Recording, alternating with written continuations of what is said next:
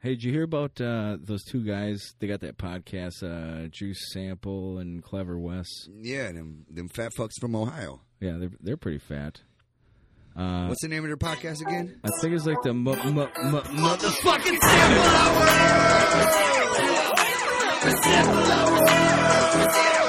Hello,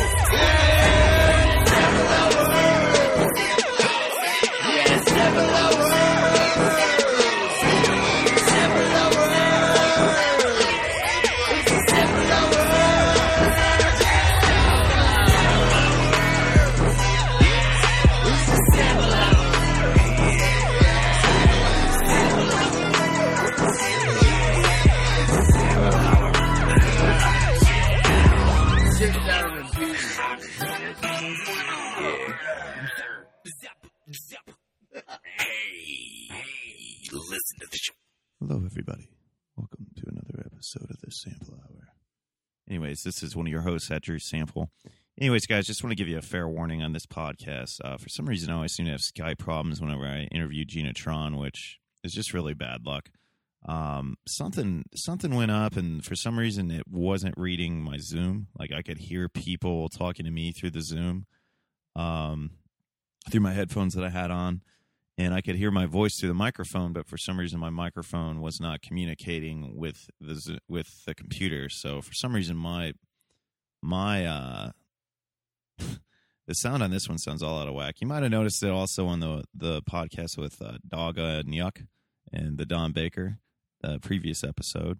Um, but anyways, guys, follow at GinaTron on Twitter. It is at Gina underscore or it's at underscore GinaTron.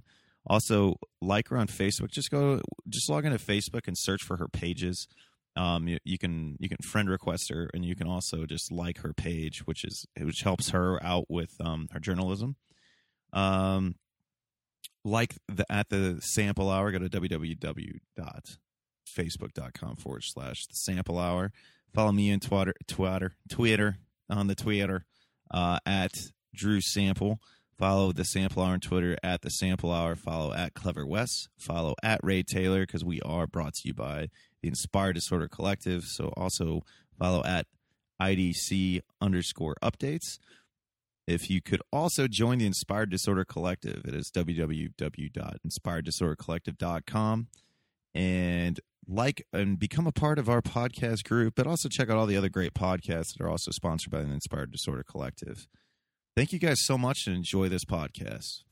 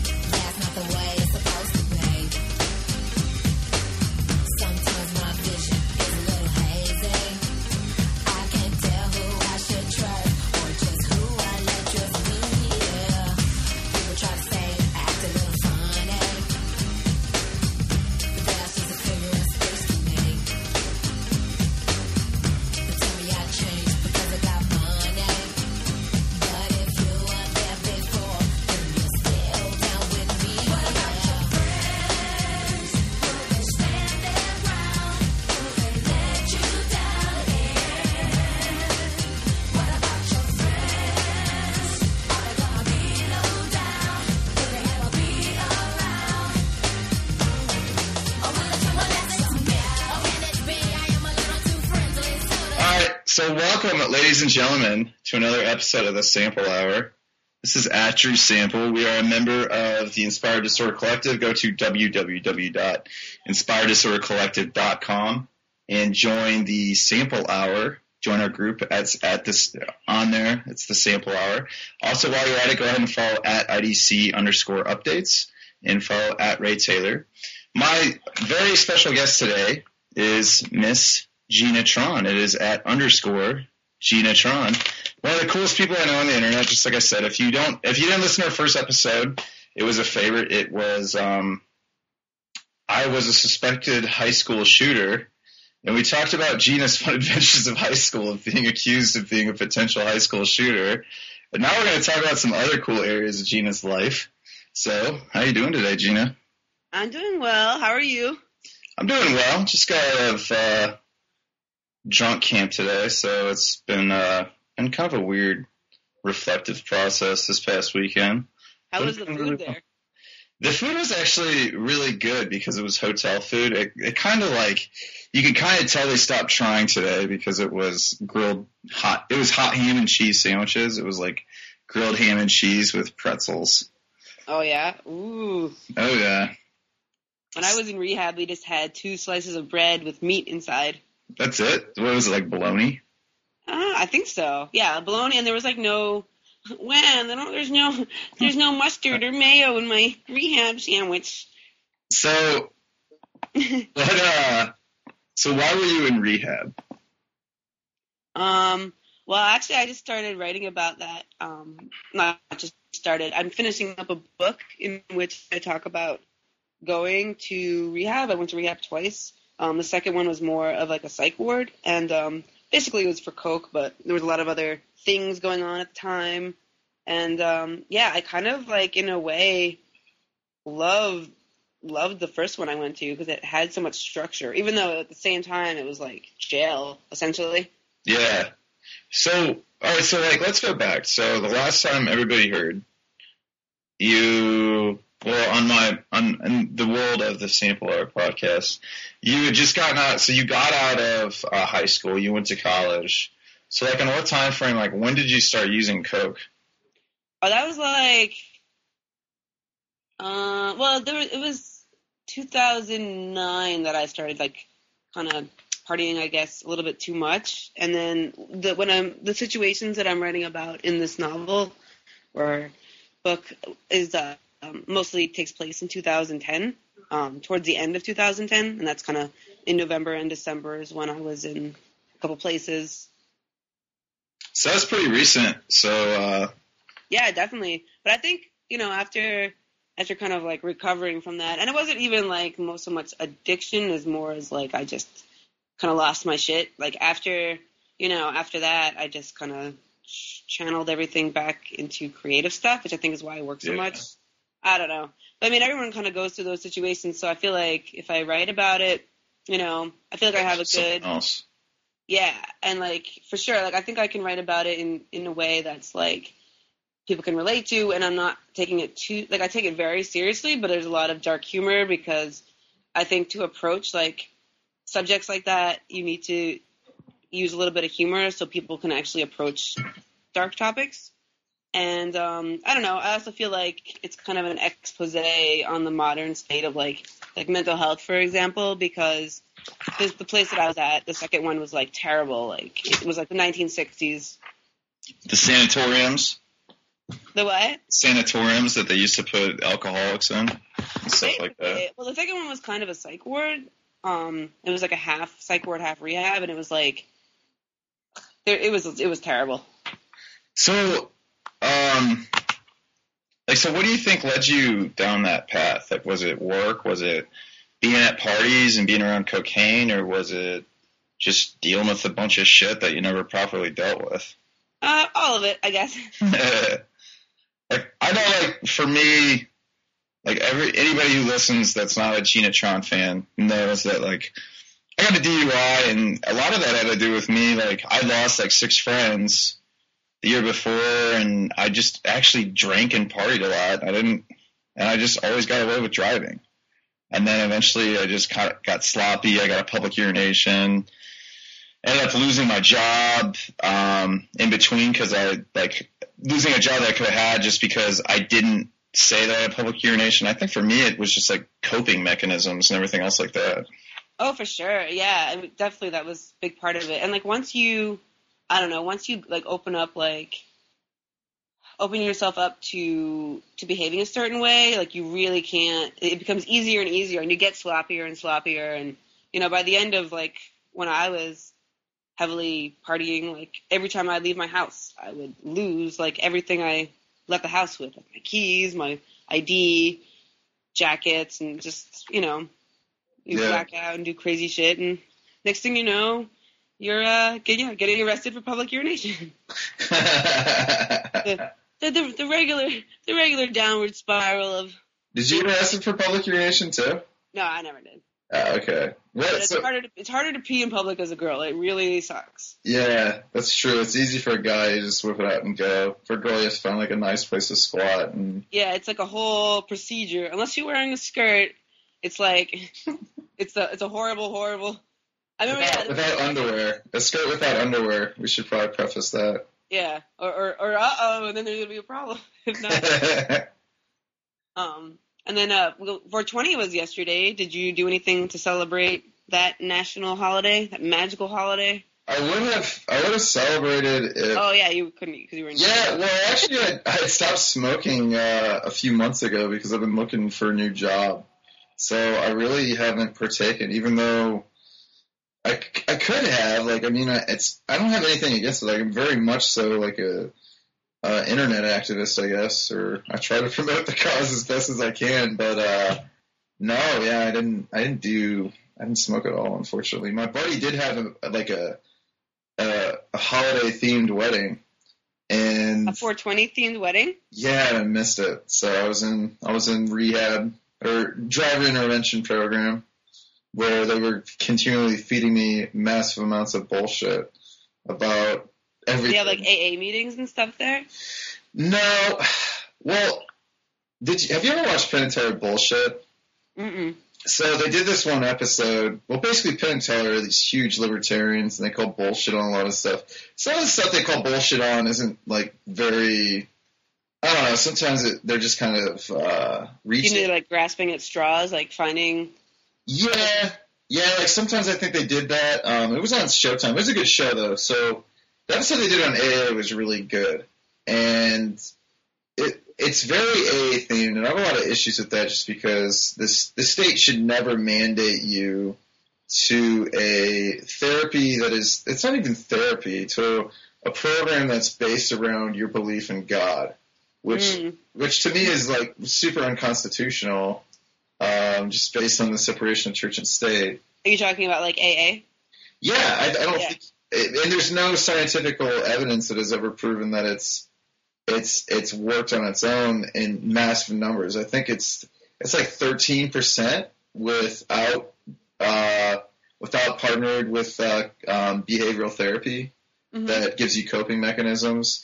Like I looked it up because I was just tired of bullshit. And then they also said that like DUI penalties in El Salvador um, is death by firing squad. And then I was like, Well, it's a good thing we, we don't live in El Salvador. well, that's what they try to say. And then you actually look up El Salvador's law, and it's like, no, that's that's not the case at all. Oh, really? It's probably just a slap on the wrist.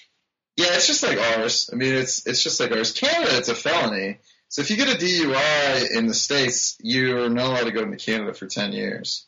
Yeah, yeah. I have a lot of friends that, um, you know, because I, I lived in Montreal for like six years. So No yeah, I went to um, college there, to university there, and it's a great city. It's like so fun, but the winters blow.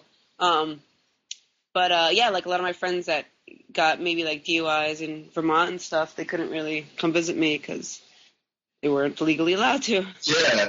Well, like luckily I got it. I got. Well, I didn't. I didn't take the breathalyzer, and I got it down to a uh, physical control, which I can still go to Canada with and everything. But anyways, Gina, people don't want to hear about me. They want to hear about you. when did you go to? When did you go to Montreal? Like, so was that for your undergrad? Uh, yeah, yeah, just for undergrad. I, I only got my uh, bachelor's degree, so yeah, that was my undergrad. I went to school for film production. Oh, that's awesome. minored in ugh, partying. Um, no, Montreal's great. It's it's it's wonderful. It's a wonderful city. It's like um, you know, it's really condensed. So there's like a lot of great food and art and culture and nightlife. It's like a lot like New York City, actually. Yeah, they have a really big uh, rave scene there, don't they? They do, yeah. Like when I first moved up there, I was like, I was still technically like 17 for like the first month, so I was pretty young, and um, they had a great, they just had a great underground rave scene, which I like. I went wild, like going from like you know going into a place where you could legally drink at 18 Yeah. and being like on your own in like a big city was like really overwhelming. And uh, yeah, they had a lot of like raves that were that would take place in like abandoned churches and stuff, and it was really fun. It was a lot of a lot of good times. Did you? So they had a lot of good ecstasy there. Um, No comment. I Ecstasy. I don't know if I would say it was good, but there was a lot of ecstasy there. Yeah. like what? Uh. So do you? th- That's kind of crazy that your parents let you go to school like when you were 17 all the way in Montreal. Do you think? Like, do you ever think that was because of like everything that went on in high school? Oh no, well it wasn't like that big of a deal because um where I lived was only like an hour and a half away from Montreal, so it was actually like one of the closest colleges. Interesting. That's yeah, right. so it wasn't like I would like they flew me to France or something. Like it was uh, it was pretty close, and I went home like you know every other weekend or so. Um, and they came up to visit often, so it really wasn't that big of a deal. Like like um um in terms of like miles like away from home. Just I think in culture, I guess. No, yeah, that makes sense. For some reason, I was. Well, I'm like any normal American. I have no idea where. I only know where like Toronto is because it's close to me. I don't. Really... Yeah, it's pretty close. Do you ever go up there? Or No, my friend Joe, um, Joe Rantan, he uh, he's like he books all these comedy shows for the underground comedy, and uh, Oh, cool. yeah, it's it's pretty sweet. I need to head up there. I just I just haven't had money recently just because of the job situation, but I did just get a new job, so I should be able to finish school and work two part-time gigs. But I don't know, Gino. I got to figure out what I'm going to do with my life. Maybe I'll move to New York or something. There are all these cool people in New York between like you and uh, I don't know. I have a lot of friends that live in New York. It's kind of kind yeah, of you just come visit New York. We'll hang out. that sounds good. That sounds Um, but yeah, like I think that's everyone feels like they need to figure things out. I feel like I need to figure my life out. Like I don't know, but you never, nobody's ever, nobody's ever content with what they've done, or else, or sometimes I guess some people are, and then but not Yeah. usually, they're not really trying, so they're not usually. I don't know. Sometimes I'd rather just be happy and like not be striving for stuff in a way. Do you ever feel that way?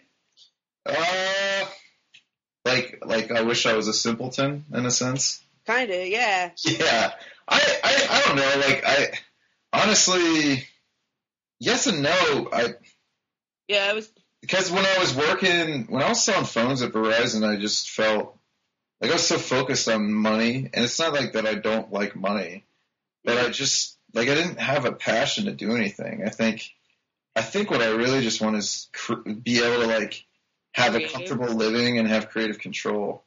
Yeah, that's how I am too. Like, I definitely would like. I mean, money's nice, but I don't really strive to make big bucks, especially in like, writing in art world. I probably won't. But as long as I'm comfortable and can survive and get to do what I want, I'm happy. Based on your Facebook photos, it looks like you have a pretty fun life. Yeah, no, it's great. No, life is great. I cannot complain. I'm very happy now and surrounded with a lot of cool, uh, good people, good friends, and just so much going on. Like so much. Like we're actually having um an art show in our house for Bushwick Open Studios. We live in Bushwick in Brooklyn, and that's going to be I think in May or something. So we're gonna have a bunch of our friends like collaborate and like put paintings up on the wall and do some like video uh, projected stuff and have DJs out in our backyard. That's pretty awesome.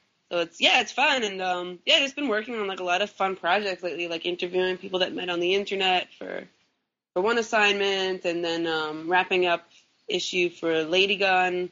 Uh, I got to write about Riff Raff and um, a bunch of other fun artists and uh, yeah, I'm really happy. I'm really lucky. I have to remind myself every now and then when I'm like stressed out or whatever. I'm like I'm very lucky because even a few years ago I wasn't really like exposed to so much fun stuff. So No, that's pretty cool. It's it's like for me, like when I started surrounding myself with cool people and like just good friends, it's like amazing like how much my life has changed. no, totally. That's really what it is. If you surround yourself with people that are like negative or are not happy themselves, not that people have to be like fake happy, but you know the kind of unhappy that could be damaging to you. Yeah. Like, when you surround yourself with like people that are, I guess, for better word, for lack of a better word, like um, uh, I don't know, you know, that kind of person. Like if you surround yourself like that, like it will damage you and bring you down, and like you won't meet your full potential. And also, you're just not having fun. It's like everything's a struggle because you're surrounded by assholes. And uh, not that you should be hanging out with people that are just like enabling or complimenting you, but like you know people that care enough to tell you what your actual flaws are, but because they want you to improve. It's- Yeah. Somebody that you know is on your side, like somebody who has your back. Yeah. Yeah, it's like an equal exchange. Like I had a friend who, like, it, I had to like cut ties with him just because it was like, I don't know. I kind of felt like I was being treated like a therapist, and I was Oh, just that's like, the worst if they don't if they don't give back. Like I don't mind listening, but it's like if you yeah, they or they, life is over. Yeah. just like that every fucking day. yeah, or they like, or like, I'd be in the middle of doing something, and they would just like show up, and I'm like, this isn't working. Like, this isn't. This isn't an even exchange of friendship. Like, it's not. And it was a hard decision to make because like I really love this person. Like I really like I've known this person for a long time, and I. But they're just going through a hard time. And it just got to the point where it's like, yeah, I can't. You can't drag me down with you. yeah, I mean, you can still love somebody, but sometimes you have to like realize that they're not good for you, and like you can still love them and be there for them, but not at, but not when it compromises your own health or mental health. agreed.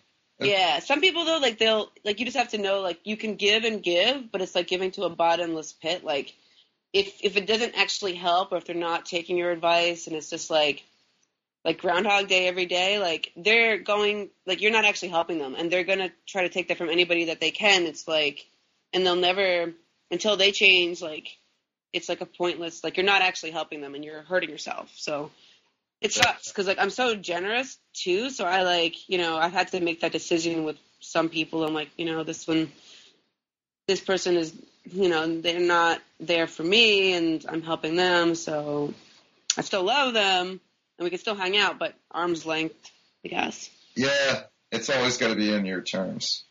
Yeah. Yeah, like I, I feel the same way. I'm also a very generous person, and I it's kind of one of those things that um I kind of it's like something you debate that you know people try to point out like sometimes you feel like uh, it's a weakness at first that to be really generous, and then you realize that no, it's, it's really not a weakness to have a big heart. You just It's not. I think you know, you know, weak people think that being nice is weak. Like, I think it's a strength to like be nice, but it's it is annoying to. I mean, like, 'cause if you're nice or you have compassion, like, you know, that's a strength to like see the good in people. But a lot of people will try to will, mistake it for weakness, and then combating those people is like a lot of energy. So. But you, you have to see like that I guess or I've noticed that a lot of people that that feel that way, that it's weak to be nice, like they're the most unhappy people, really. So in a way, they're the weaker ones because they spend their life trying to like fuck people over or use people or you know intimidate or kind of control. Because I, I notice that sometimes I, I you know I meet someone and they they get this idea that I'm like just like a doormat or something, and then they find out later I'm like, no, I just pick my battles. I'm not going to fight over every stupid, petty thing, and you know, it's good to it's good to be there for people. I don't think it's like a weak thing if you're if you're actually helping people. Like uh, you know, it's great to. I don't feel like it's a waste of time because you, know, you feel better if you're helping someone else too. Yeah, I completely agree with you. It's uh, it's helping people is a good way to like make a deposit in your own emotional bank account in a way. It's uh, Totally. it's Karmic bank account, yeah, like I well like this karma bank. like this weekend was was I like I had I'd had the fortune of not working for. All right, so I did I did something that was by many people's standards, especially in the Midwest, which was like a crazy idea. So when I wasn't when I lost my job, or when I basically was out of a job, I cashed out my 401k because I was like, you know, I'm just going to live off this, and I'm going to go finish my bachelor's degree, hmm and I'll just find a couple part-time jobs, or maybe I'll get unemployment or something. I didn't know. So, but in the meantime, like I knew that I had like a lot of work to do on myself. Like I was so miserable and unhappy by the time I left where I was originally working, and but I had time to do like a lot of personal inventory. Like I had time to like reevaluate my life and everything else like that. Then I went to Morocco for a week and uh, went to Oh, my cool. How was that? Morocco's awesome if you are there with a Moroccan. Like if you're not there with a Moroccan, it's not really that awesome because people only speak French and Arabic. Now, if you can speak French, you'll be fine. But still, it's cooler to be there. Like whenever I travel to another country, I actually like to. I don't really particularly care for like the whole hotel scene. Like I'd oh, rather. Oh yeah, it's bullshit. It's like too touristy. Yeah, I'd rather. Like when I went to Prague, it was cool. I stayed in this cool hostel called Miss Sophie's, and it was it was like an apartment. I'm so jealous. I want to always wanted to go to Prague. We'll make it happen, Gina. Some days, you know, you and I will will travel to Prague and get crazy. Um, Prague's Prague's really fun. It's it's they're not on the euro, so it's still like a you get like 15 crowns to the dollar there. Oh really? Yes, everything's pretty inexpensive, and the food can get kind of pricey, but it's it's not like super cheap, but it's still it's still cheaper than here, or cheaper than like England or France or somewhere like that. Yeah.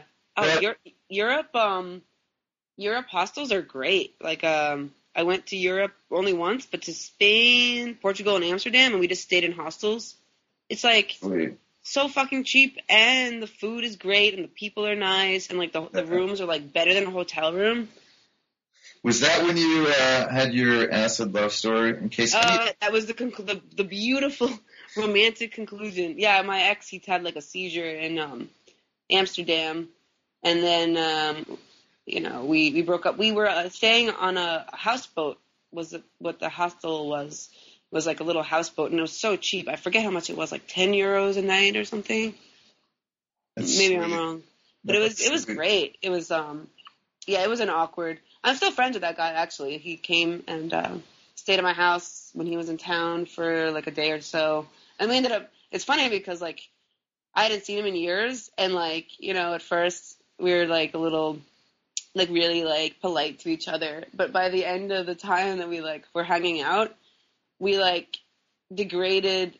We like we like went back to like how we were fighting years before. It's just crazy how like you could not see someone in like however many years, and it always goes back to that same dynamics. It's it's kind of frustrating almost, but it's funny. Yeah, it's relationships are a funky thing. Um, like I think, uh,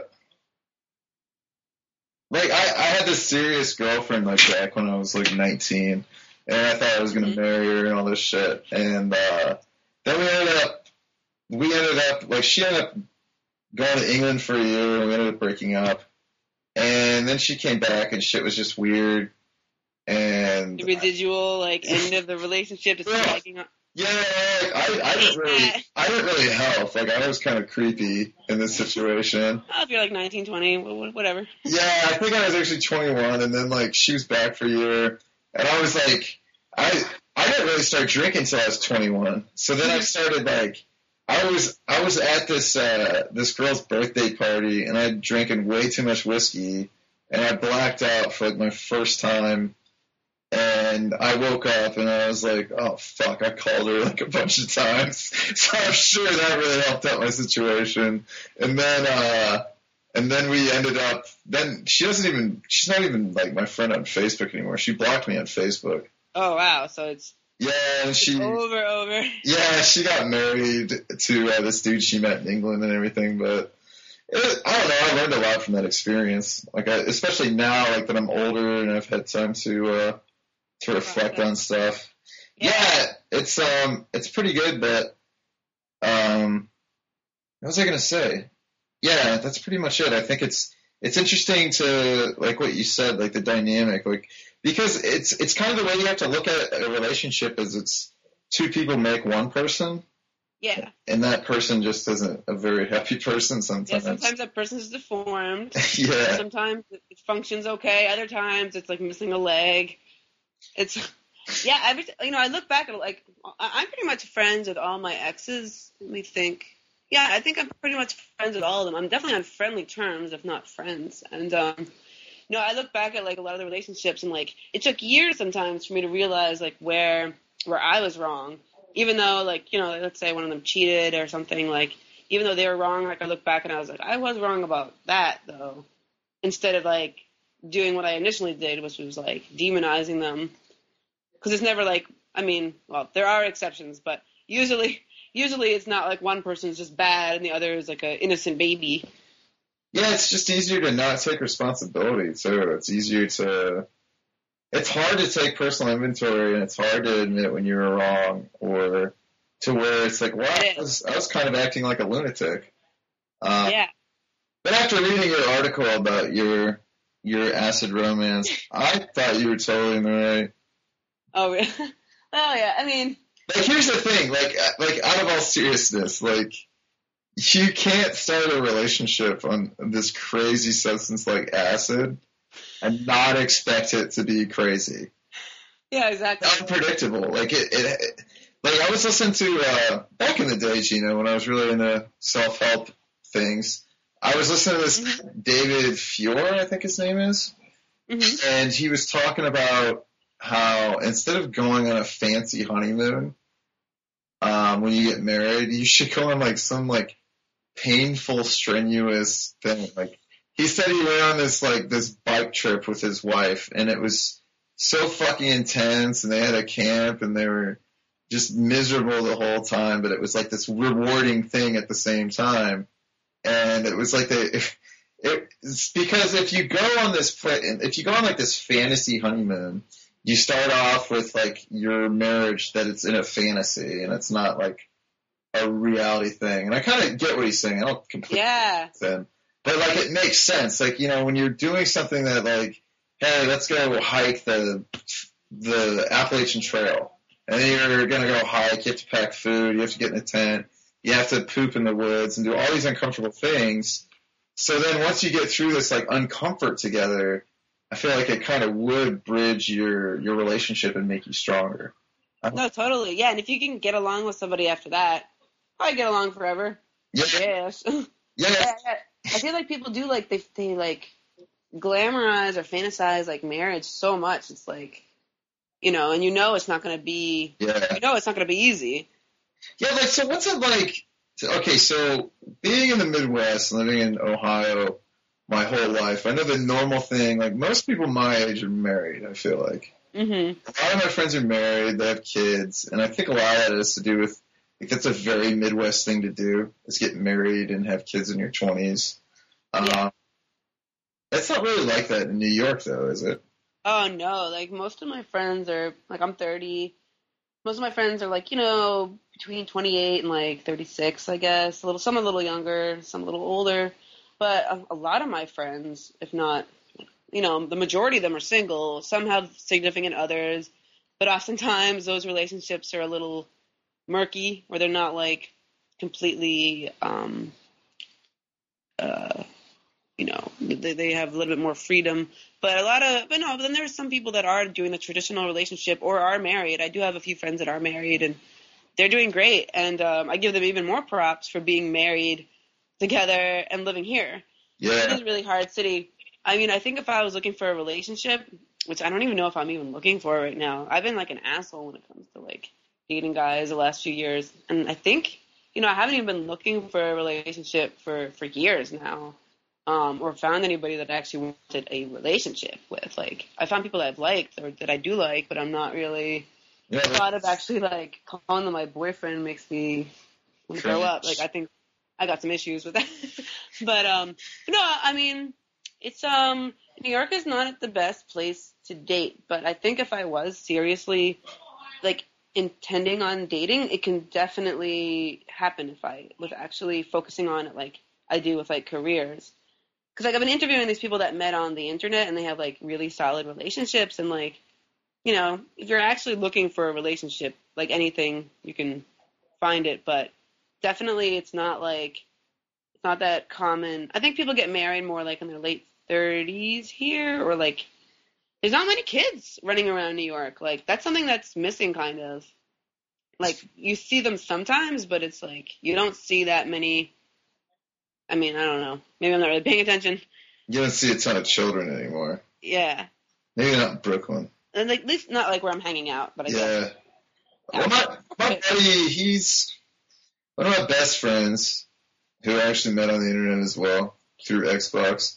He lives in, uh, Oh yeah. Yeah, and I actually, uh, I met him and I stayed with his family like a couple years ago. Because my other, my other good friend that I went to college with lives in Williamsburg. Mhm. And I feel like a lot of the families probably in New York move out to like Long Island just because they want like a more structured environment for their children. Yeah, for sure. That or like Astoria, Queens. But yeah, yeah, it's Yeah. like, and uh, even my neighborhood, um, it just it gets gentrified so quickly. Like gentrification is crazy here. I'm, I moved to Bushwick like not even a year ago, and there was all these abandoned buildings around my apartment. And they all got knocked down, and now they're all new condo buildings, like yuppie condo buildings. So that was only like a matter of like seven months or less, I think. Like that, all these buildings are getting constructed into new real estate, and this is like the new hotspot apparently. So we're all worried that we're gonna get priced out, but that's kind of you know that's how it goes. Yeah. How often do you have to move in New York? Um, I guess it depends. Like I lived in my last place in Bed-Stuy for about two and a half years, I think. Um, That's a long time. yeah, and actually one the, one of my roommates from the last place, he lives with me in the new place. That's pretty cool. So Enough enough conversations about New York. My apologies, Gina. no, it's cool. I'm like, hey, I'm this guy that lives in Columbus, Ohio, this cow town. Um, no, but all right. So, anyways, we were talking about um, you're writing a book. You're talking about going to rehab. So, like, what incident actually? Like, was it like court mandated rehab or? Was, No, it was voluntary. Like I just, it's quite the opposite because like a lot of people that have like, you know, issues with that, people are like, you know, you have a problem, you need to go to rehab, and like they're like denying it. But I never really denied it. Um, I think initially I did once once somebody mentioned something, but that was before I got really bad. But like, you know, once I kind of started spiraling, um, I was telling people like I need to do something, and most people, I think I just hit it really well. Like most people, like they knew, but they maybe were in denial. They're just kind of like, "No, you're fine. You're doing so well."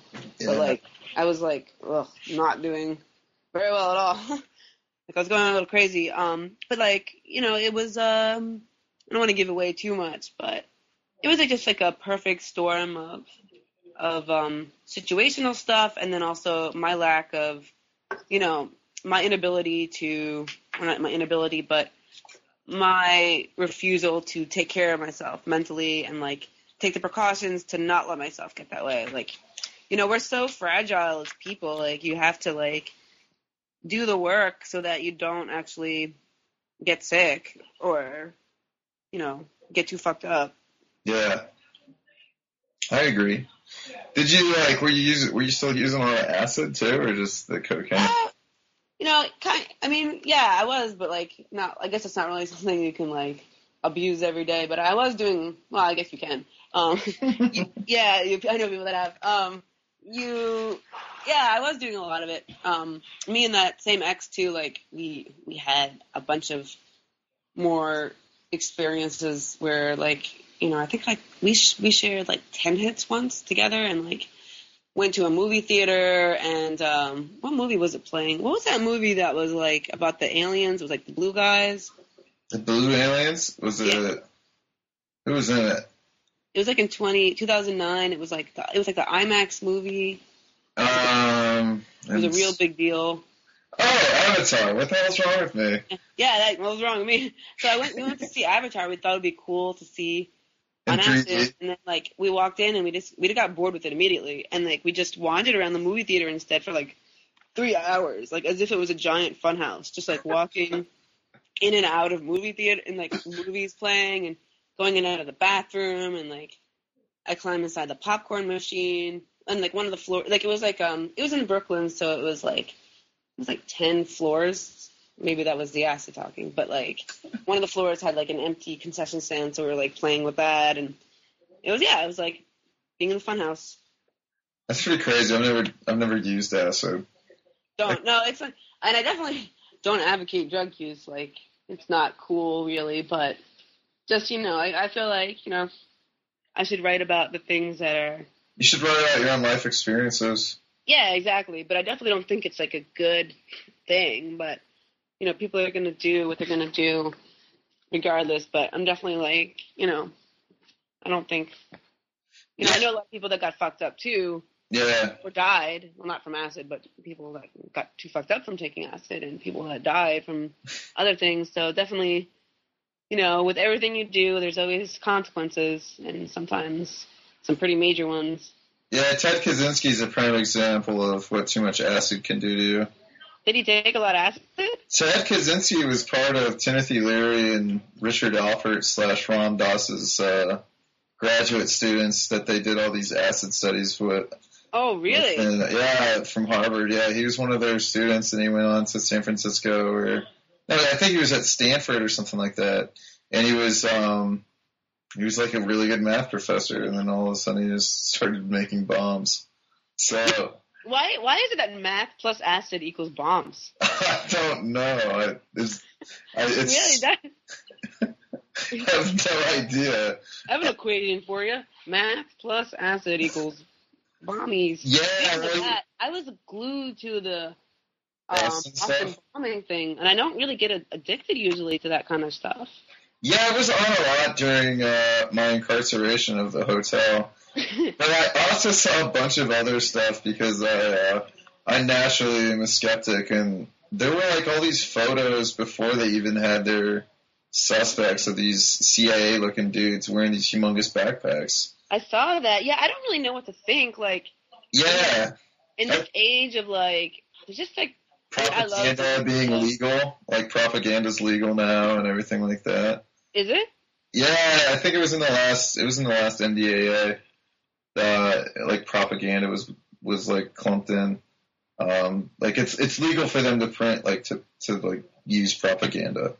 Really? Yeah. So it, just with like that bill being passed, I naturally question everything. Like I used to go down the whole like big conspiracy theorist and everything, and then I read a lot of Alan Moore, and then I read like his comments about conspiracies and how there's really no there then, and it's just easier for people to who know that things are fucked up to to like make this enemy or this this like villain of they or them. But he said really the world's just rudderless.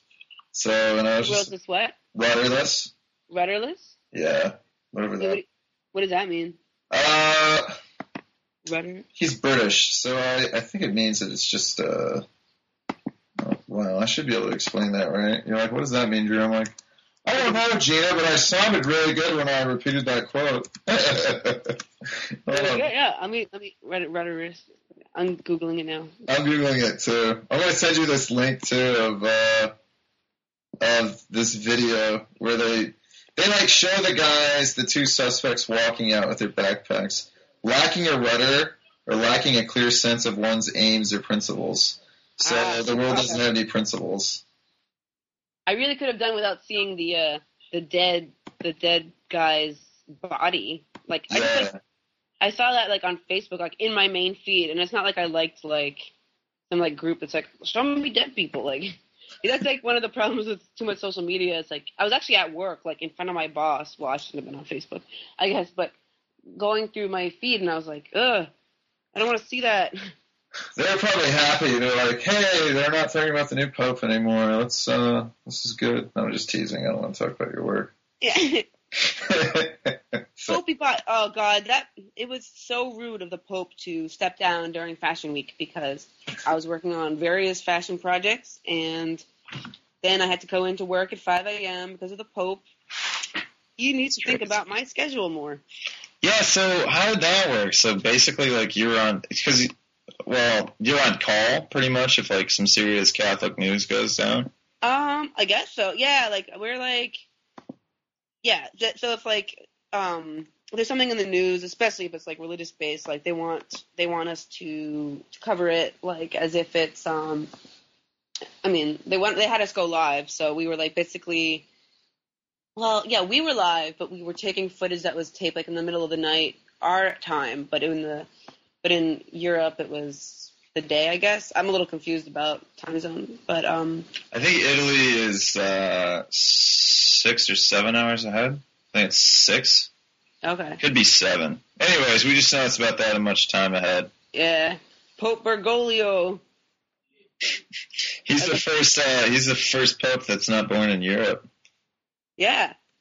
What what's next? What's next? Yeah, I mean, I mean, I think they should because the last pope they got was a youth Nazi, so it's probably a good idea. I know, like I mean, granted, like everyone I think in his age where he grew up was was I think they were forced to be in that, but still, I'm like, can't you pick like a better? Can't you pick somebody that was not a Nazi? It's just like people might respect you guys more. I, I don't know. Yeah, did he get? um Well, back to let's go back to Boston bombings. So, Boston bombings. uh I don't. Yeah, I just like people were really into it. I think it's people like the distraction. It's like this is a great distraction, and then they like get glued to it because it like makes them not think. I think especially for where I was at though too. Like I wonder, like people were balls deep into it, and it was. It was just kind of, it was just kind of crazy. Like I don't watch TV, I don't watch the news, and I'm not trying to sound like a hipster about it. I just haven't done it since yeah, I understand. like I haven't done it for years because I know the way marketing works, and I know the way that I don't I don't like the idea of like these commercial ideas being implanted in my mind. Um, and uh, so it was interesting for me to see that happen, just because like that was the only TV we could watch during the day. It was pretty much the news, and um, and yeah, so that was uh, that was that was pretty much it. And and I I was like listening to the fucking um, police scanner. Like I, I tuned into a police scanner for Boston. That's how into it I was. But I think a lot of people were, were like when they Yeah. were um, getting the guy off the boat. It was like a movie, really, which is terrible. But I mean, yeah, it was an unreal story, and it, like the story doesn't even make sense to me. It's crazy. I'm curious how that's gonna unfold. Yeah, I agree. Um, it doesn't. Just a lot of shit doesn't add up, and if if you question the, if you don't think it adds up, I always get like accused of being a, a conspiracy theorist or something like that. It's like Well, no, I think conspiracy theories, uh, being a conspiracy theories are like it's like feminism. Like it gets a bad name because of people that take it too far. I think. yeah, I think feminism would like would probably get more respect too if it was called equalism. Yeah, I mean, I'm definitely a feminist, but like I definitely not. Hate men. No, no, not at all. Most of my good best friends are guys, and um, I just think you know, I think sometimes people that call themselves feminists, some of them, they fight for the wrong things. Meanwhile, there's like this blatant sexism or unequal things going on that it's like, why are you not concentrating on that? Like, I don't know. Like, I agree. I agree with you. It's why we have so many distractions in our just our political system. Like we focus on trivial issues like gun control and abortion and uh, immigration, when in reality, like our country's going bankrupt. We've been in war for over over ten years, speaking and of that, what about North Korea? I love their propaganda videos there. you know, like, did you watch? Did you watch Vice, the North Korea Vice documentary? I didn't, but I would love to. Yeah, it's on YouTube. I'm, I'll send you a link to that too, Gina. Why not? So, well, they did like two. So they did one where Shane Shane Smith goes to Siberia, and they have all these North Korean labor camps, and then, which is crazy because they have like the North Korea propaganda and everything else like that, and they're they're basically doing like all this lumber labor in Siberia, and then they are then like Russia. Like, do you remember when Kim Jong Il left North Korea? hmm right before he died. It was, I guess, it was to work out that labor deal, and um, because he was in the country when Shane Smith was, and then uh, but the like when Shane Smith actually went to North Korea though, and he went on the North Korean tour. You see how like nobody has food or anything like that, and I just feel like it's everything just seems like smoke and mirrors with North Korea. Like I think like the the scariest border, like the scariest countries right now are Pakistan and India. So they just want to nuke the hell out of each other over like stupid fucking religion, and it's it's just, it's just so annoying. Like there's no, they're like the same exact race, and they used to be one big country, and now it's I just don't. It just kills me that people hate each other over some magic magic beliefs. No, it's really ridiculous. Like you know, it's ridiculous because people like fight over something that's like so trivial. But like if they were to get a beer together, like in theory, they probably get along. I think anybody could get along as long as you're not. Well, you know, They should uh they should really just take a bunch of MDA MDA MDMA and eat some Well- mushrooms. I heard, you know, they're going to be flying a plane over North Korea and Pakistan and India and just kind of like shower down MDMA.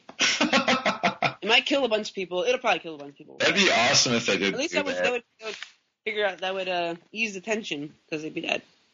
Yeah, that would um that'd be cool. I don't think it's like a stable enough substance though to really uh absorb that whole drop. Maybe Yeah. get some good Molly. Maybe they'll they'll have like a thing like MK Ultra where they were secretly giving uh that Frenchtown acid. That was kind of interesting. So Wait, what? MK Ultra. So that was like the same people that funded like Timothy Leary and Ram Dass. Okay, oh, oh, doesn't that have something to do with Illuminati? No, they were just like a shadow government thing.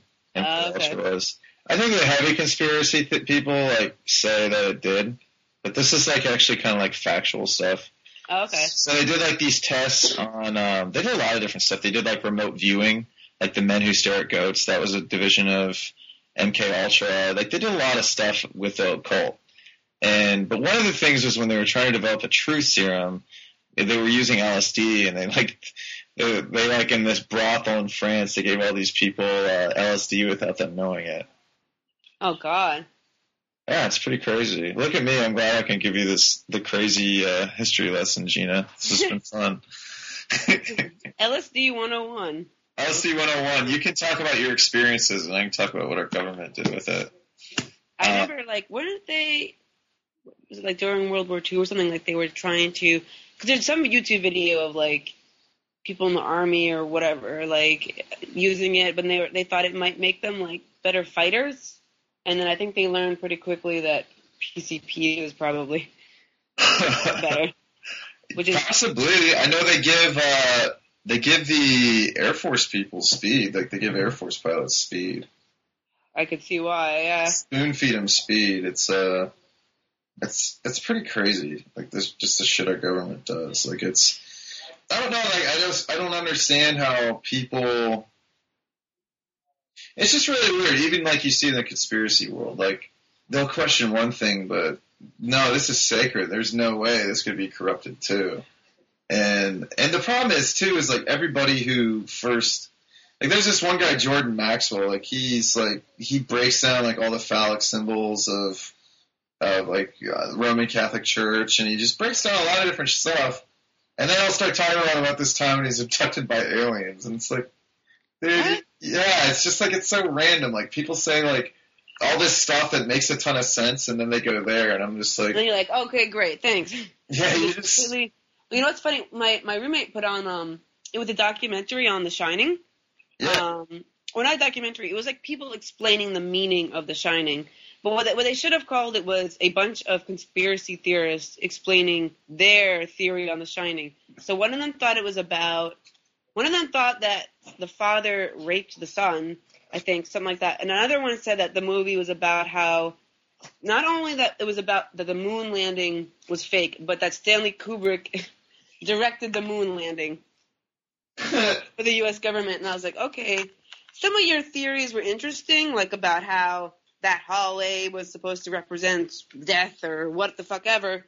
But once you talked about, once you start talking about Stanley Kubrick, you know, feeling guilty and feeling bad because he wasn't giving enough time to his wife because he was spending too much time filming the moon landing. It's like you kind of lost me there. Was that on the History Channel? Because that sounds like something that the History Channel would air. I think it was. We it's like on Netflix. No way. I have Yeah. to check it out on Netflix. Look it look it up. It was really disappointing. Did you ever see Dan Aykroyd unplugged on UFOs on Netflix? No. Oh man, that's amazing. Because Dan Aykroyd, like, I have a ton of respect for as like a writer, and I'd like to say that he's pretty intelligent. And he has all these crazy ideas about aliens. demon. No, like he like he starts talking about like how there's different kinds of aliens, and some are friendly, and some just want to do lab tests on us, and and it's and he's literally just talking to this guy about aliens, and then he talks about how Harold Ramis doesn't believe in aliens, and he thinks it's crazy that Dan Aykroyd believes in aliens, and like he's like really honest about it, and then um. I actually did a podcast with this dude about the Mothman prophecies and all the weird shit that went on in uh, Point Pleasant before, like, cause there's this, uh, there's this good documentary about that too, and it's because like there was all these weird events that took place there, and there were like these credible people in their community, and they all were just saying wacky shit. So I put out this crazy theory without any evidence, but just like putting two to two together with like the time frames. That Mhm. I think it was like some shit with MK Ultra, because right after like, did you see the Mothman prophecies? Um, no. Okay, so it was a it was an okay movie with Richard Gere. But anyways, in real life, this bridge that took you from West Virginia to Ohio, um, just was destroyed. Like it just collapsed, like randomly, and like 27 people were killed. And then like all the incidents of like these Men in Black and UFO sightings and Mothman sightings and all this crazy shit that was going on just abruptly ended. Oh, really? Yeah, it was just really fishy. So I put out my own crazy theory. So if you're listening to this and you want to put me in a documentary and I can pretend like I'm an expert, I'll totally do it. Mothman prophecies shout out. Yeah, I'll, I'll just make up crazy shit and I'll be like, uh, yeah, that was actually Tom Hanks actually did this bec- and uh, because of that and everything. Maybe the bridge was actually Dan Aykroyd's heart. this is heartbreaking. Like, that's what I want to see more movies like that where it's like like horrible. Like it's like that's why the bridge broke. It's because my heart broke too when you. It's It sounds more like an X Files episode. yeah, I guess. I remember. I don't want them to take it seriously. Oh no, that's a good idea then. Yeah. Did you get your story? Did you? I don't know. I can edit this out, but did you sell your story about high school? Um, yeah, I optioned the the high school story to a producer. But yeah, we can talk about it. It's fine. There's not really much going on right now. He's just talking to a few screenwriters. Um, so you know, I'll let you know like you know if there, when there's any progress. But I think it's going to be a slow process. What? Are you excited to see like how they how they like change you like like like poor Gina was picked on the whole time. And Oh God. Yeah, I'm not. I'm trying not to even think about it too much. Like I'm concentrating on other projects, just because like you know I've talked to a lot of people who like optioned um, stories that were never made, and I guess it happens a lot. But like you know, it might not ever get made, but it might. Like they think they they they seem confident that it will. Um, but yeah, if it does, like yeah. I can't imagine.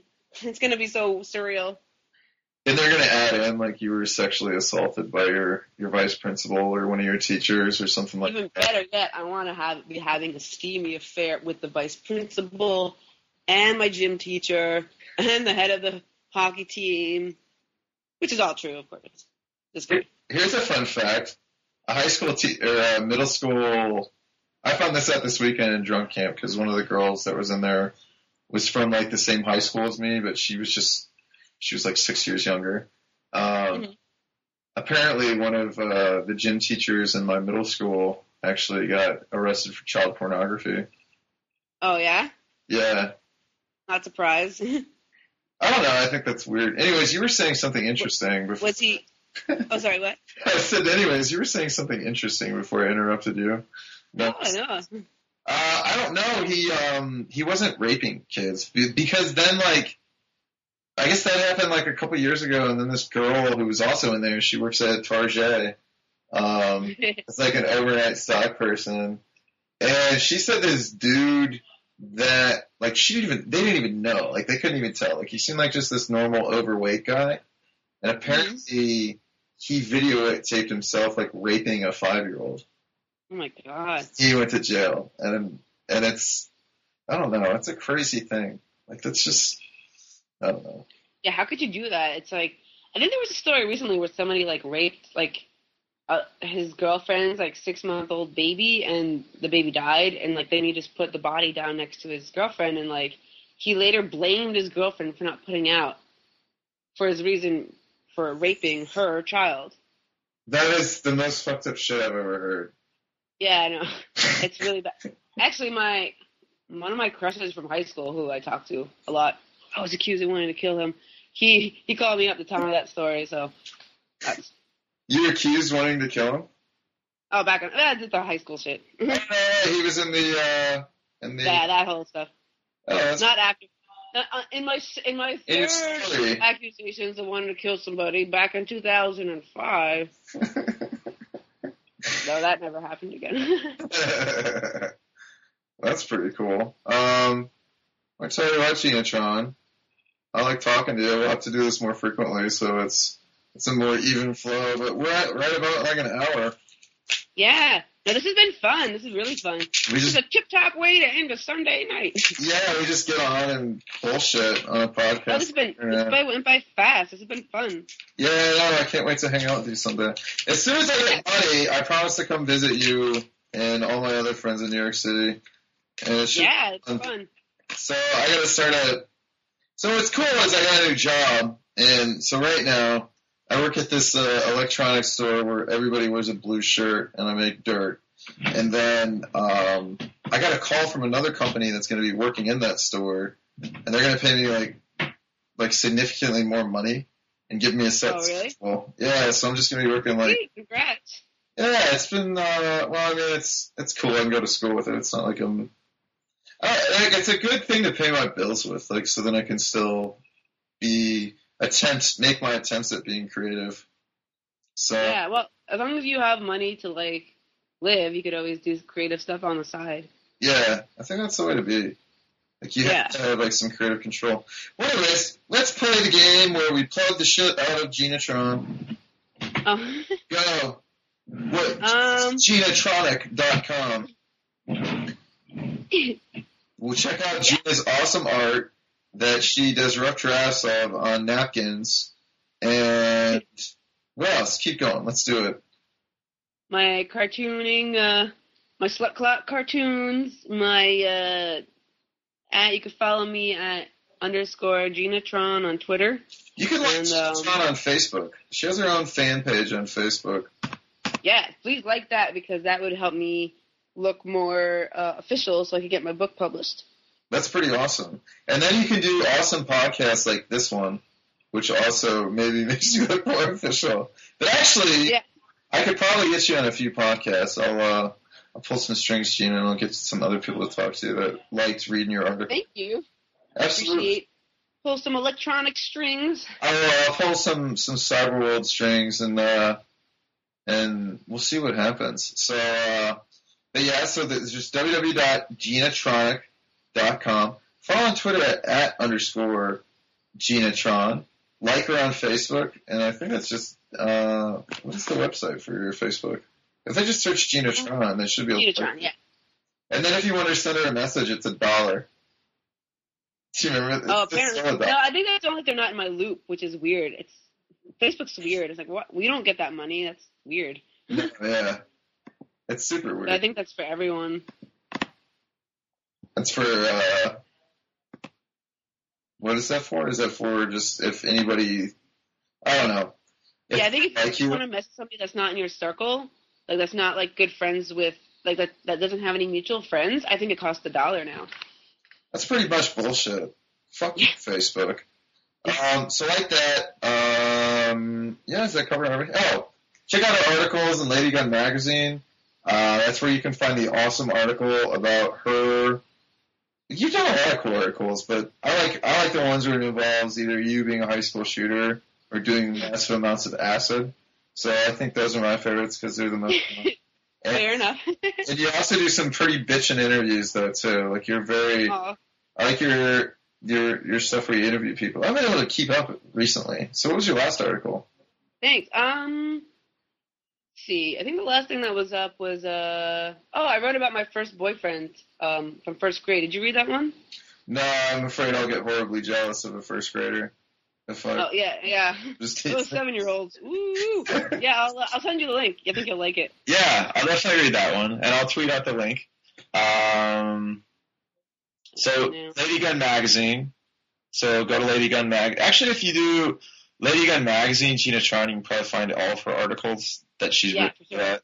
And then uh, check her out. She did an article that was published in Vice, which is how I originally found, which is how this friendship began. This beautiful, beautiful friendship. Spawned from the beauty of school shootings. It did. It really did. Yeah, it really did. If there was, if there was no, if there was no Columbine, we wouldn't be friends. How fucked up oh is god. well, It's kind of weird though. Like if you really, but it's, when you think about it, yeah, I guess that's that's pretty accurate. yeah, yeah, it's pretty accurate. Um, well, anyways, thank you guys for tuning in. Go ahead and join www.inspireddisordercollective.com. Follow at Ray Taylor on Twitter and follow at IDC underscore updates. You can check out all the great podcasts and Inspired Disorder Collective. Thank you guys so much.